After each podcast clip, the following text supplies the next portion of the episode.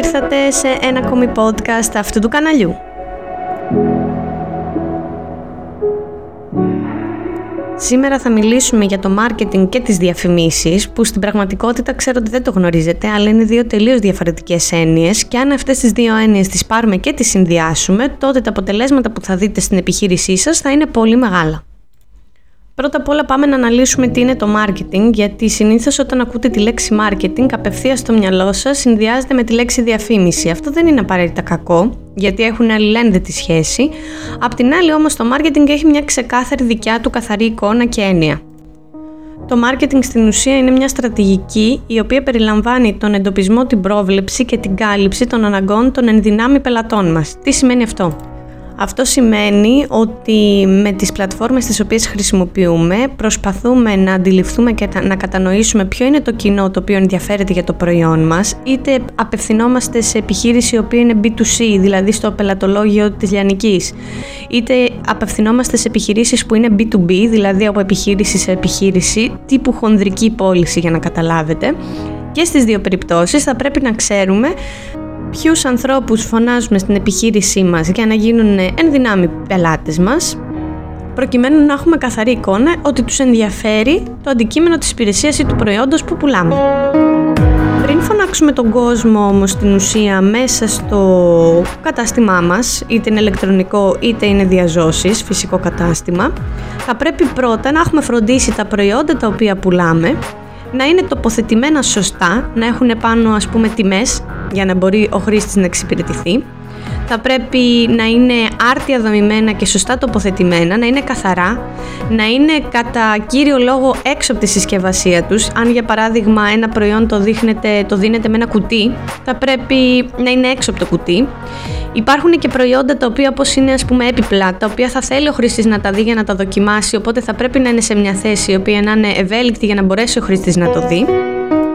Και φυσικά να μπορούμε να καλύψουμε τις ανάγκες των πελατών μας. Τι σημαίνει αυτό? Ότι αν για παράδειγμα ένας πελάτης ενδιαφέρεται να αγοράσει έναν καναπέ, ο οποίος έχει μια πολύ συγκεκριμένη διάσταση, αλλά εμείς του παρέχουμε την ευελιξία να του το φτιάξουμε στην διάσταση που τον ενδιαφέρει, με το ύφασμα που τον ενδιαφέρει, με τα μαξιλάρια που τον ενδιαφέρουν, στο χρώμα που θέλει, με τα υλικά που θέλει, σίγουρα καλύπτουμε στο μεγαλύτερο μερίδιο των, των πελατών μας την ανάγκη τους. Κατανοώ ότι σε πολλές περιπτώσεις δεν είναι εύκολο να έχουμε τόσο μεγάλη ποικιλία ούτως ώστε να εξυπηρετήσουμε όλους τους πελάτες, όμως θα πρέπει να καλύπτουμε ένα πολύ μεγάλο ε, κομμάτι των αναγκών των πελατών για να μπορούμε όσους θα φωνάξουμε μέσα από τη διαφήμιση που θα ακούσουμε αργότερα ε, να μείνουν πελάτες μας, να γίνουν πελάτες μας, να μείνουν ευχαριστημένοι, να τους καλύψουμε την ανάγκη, να τους ε, δώσουμε το προϊόν το οποίο ψάχνουν, να αγοράσουν από εμάς και να τους εξυπηρετήσουμε με τον καλύτερο δυνατό τρόπο. Αυτό είναι ένα μείγμα marketing στην ουσία, όπου μπορεί να βοηθήσει και να χρησιμεύσει σε φυσικά καταστήματα. Απ' την άλλη όμως, αντίστοιχη κατάσταση συμβαίνει και στα ηλεκτρονικά καταστήματα. Αυτό σημαίνει ότι όταν έχουμε ένα website στο οποίο μέσα πουλάμε για παράδειγμα έπιπλα ή οποιοδήποτε άλλο προϊόν ή υπηρεσία, θα πρέπει μπαίνοντας μέσα στο website ο χρήστης να του είναι απόλυτα κατανοητό αυτό που βλέπει ή σε ποια κατηγορία θα ψάξει αυτό που θέλει να δει.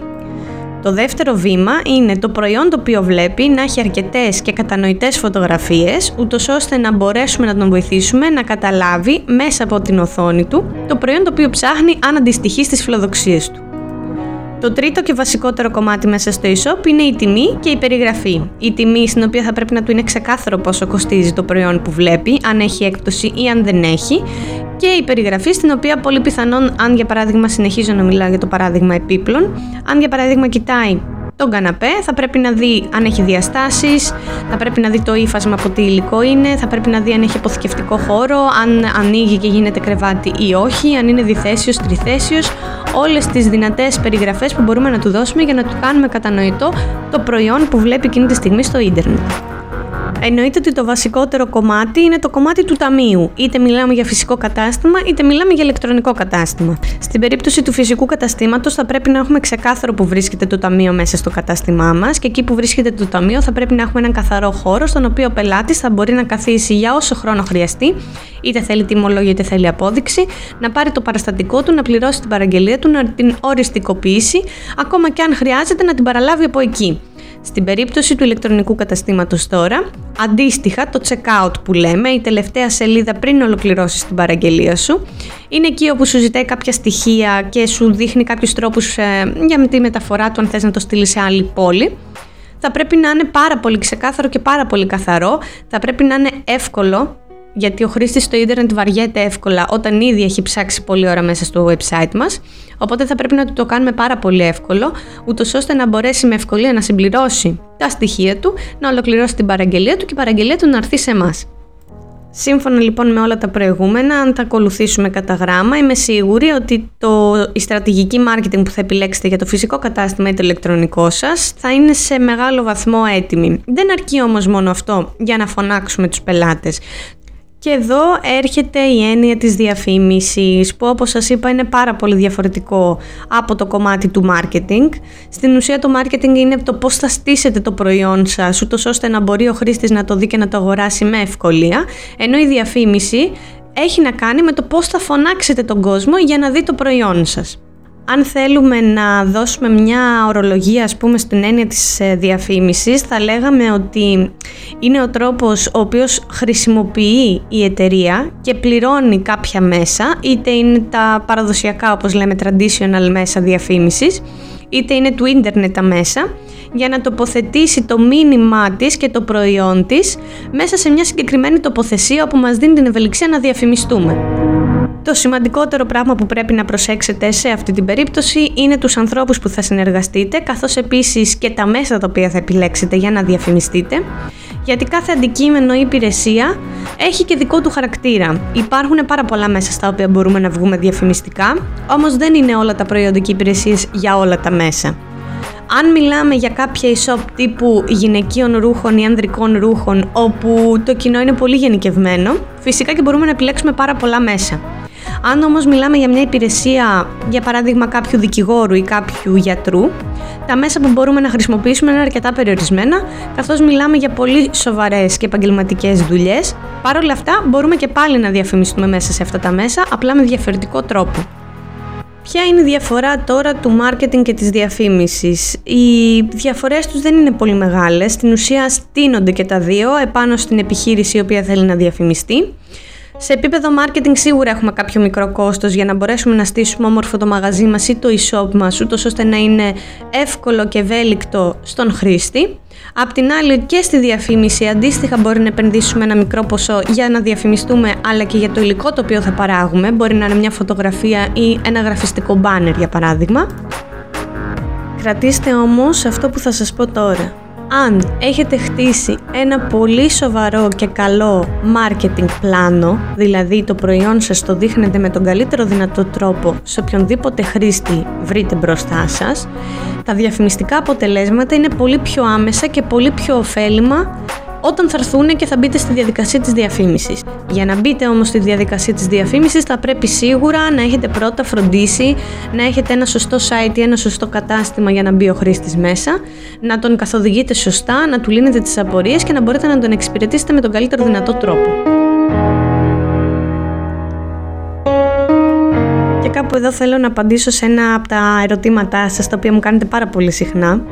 Για ποιο λόγο, με ρωτάτε, είναι τόσο σημαντικό το marketing και η διαφήμιση σε κάθε επιχείρηση? Το marketing είναι πάρα πολύ σημαντικό για τον τρόπο τον οποίο θα παρουσιάσετε και θα πουλήσετε στον πελάτη σας το προϊόν ή την υπηρεσία σας. Η διαφήμιση είναι αντίστοιχα σημαντική, καθώς έχει να κάνει με τον τρόπο και το κόστος που επενδύεται, προκειμένου να φωνάξετε κόσμο μέσα σε αυτό το στημένο πλάνο marketing που έχετε χτίσει.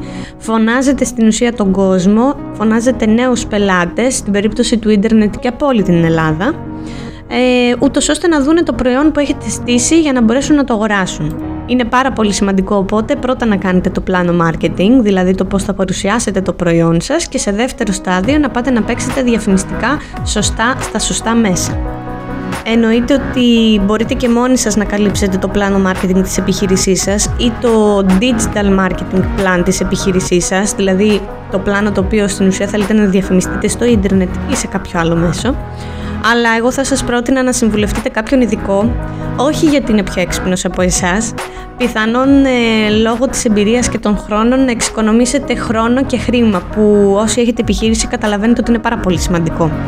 Οι άνθρωποι αυτοί οι οποίοι είναι επαγγελματίες στο μεγαλύτερο τουλάχιστον ποσοστό του χώρου φροντίζουν με το χαμηλότερο δυνατό κόστος να σας φέρουν τα μεγαλύτερα δυνατά αποτελέσματα και στην περίπτωση του marketing και στην περίπτωση της διαφήμισης. Γι' αυτό μην νομίζετε ότι πληρώνοντας μια εταιρεία, μια διαφημιστική εταιρεία ας πούμε, η οποία θα αναλάβει το έργο σας, πετάτε τα χρήματά σας. Σε καμία περίπτωση δεν πετάτε τα χρήματά σας, γιατί θα έρθουν πίσω τα χρήματα αυτά σε πολύ σύντομο χρονικό διάστημα. Εννοείται ότι κανένας δεν ξεκίνησε σήμερα να πάει γυμναστήριο και αύριο είχε κοιλιακούς, αλλά χτίζοντας μέσα από αυτό το πλάνο και εξοδεύοντας τα χρήματα της επένδυσης που κάνετε στη διαφήμιση στα σωστά μέσα και με, τους, με τα κατάλληλα εργαλεία, πιστέψτε με ότι μέσα στο πρώτο τρίμηνο θα έχετε σίγουρα ανωδικά αποτελέσματα. Εννοείται ότι και η δική μας η εταιρεία αναλαμβάνει τέτοια project, μπορείτε να επικοινωνήσετε μαζί μας όποτε θέλετε. Και για να κλείσω αυτό το podcast λίγο πιο επεξηγηματικά, θα ήθελα να κρατήσετε τα εξής. Πάρα πολύ σημαντικό είναι να ξέρετε την επιχείρηση που ανοίγετε και το προϊόν ή την υπηρεσία που πουλάτε. Σε πρώτο χρόνο. Σε δεύτερο χρόνο θα πρέπει να στήσετε το κομμάτι του marketing, δηλαδή πώς θα προβάλλετε το προϊόν ή την υπηρεσία σας και σε ποια μέσα. Αν για παράδειγμα είναι ένας εκθεσιακός χώρος ή αν θα έχετε και παρουσία στο ίντερνετ με κάποιο website ή κάποιο e-shop. Το δεύτερο κομμάτι το οποίο θα πρέπει να δείτε εφόσον στήσετε το πλάνο marketing της επιχείρησής σας είναι το διαφημιστικό κομμάτι, δηλαδή σε ποια μέσα θα βγείτε, με ποιο budget και αν θα χρησιμοποιήσετε συνεργάτες, ποιοι θα είναι αυτοί. Και το τρίτο και πολύ σημαντικό βήμα είναι το πώς θα βελτιστοποιείτε όλες αυτές τις κινήσεις που έχετε κάνει μέχρι σήμερα ανάλογα με τη ροή της αγοράς και ανάλογα με τις αλλαγές που γίνονται μέσα στους διαφημιστικούς χώρους. Η αγορά εξελίσσεται συνέχεια και πρέπει να πηγαίνουμε συνέχεια με την τάση και τη μόδα, γιατί ο κόσμος αυτό κυνηγάει, χωρίς να γινόμαστε σούπα. Υπάρχει τρόπος να το καταφέρουμε αυτό και σε επίπεδο marketing αλλά και σε διαφημιστικό επίπεδο. Ελπίζω μέσα από αυτό το podcast να κατανοήσατε απόλυτα τις έννοιες του marketing και της διαφήμισης, κατά πόσο αυτές συνδέονται ή τι διαφορές έχουν μεταξύ τους, αλλά το σημαντικότερο είναι να έχετε κατανοήσει με ποια σειρά πρέπει να κάνετε τα βήματα. Χαίρομαι πάρα πολύ που ήσασταν μαζί μας και σε αυτό το podcast και μοιραστήκαμε μαζί σας αυτό το ταξίδι. Ελπίζω να περιμένετε και εσείς με ανυπομονησία το επόμενο podcast όπως το περιμένουμε και εμείς. Μέχρι τότε, εμείς είμαστε on air. Φιλιά πολλά!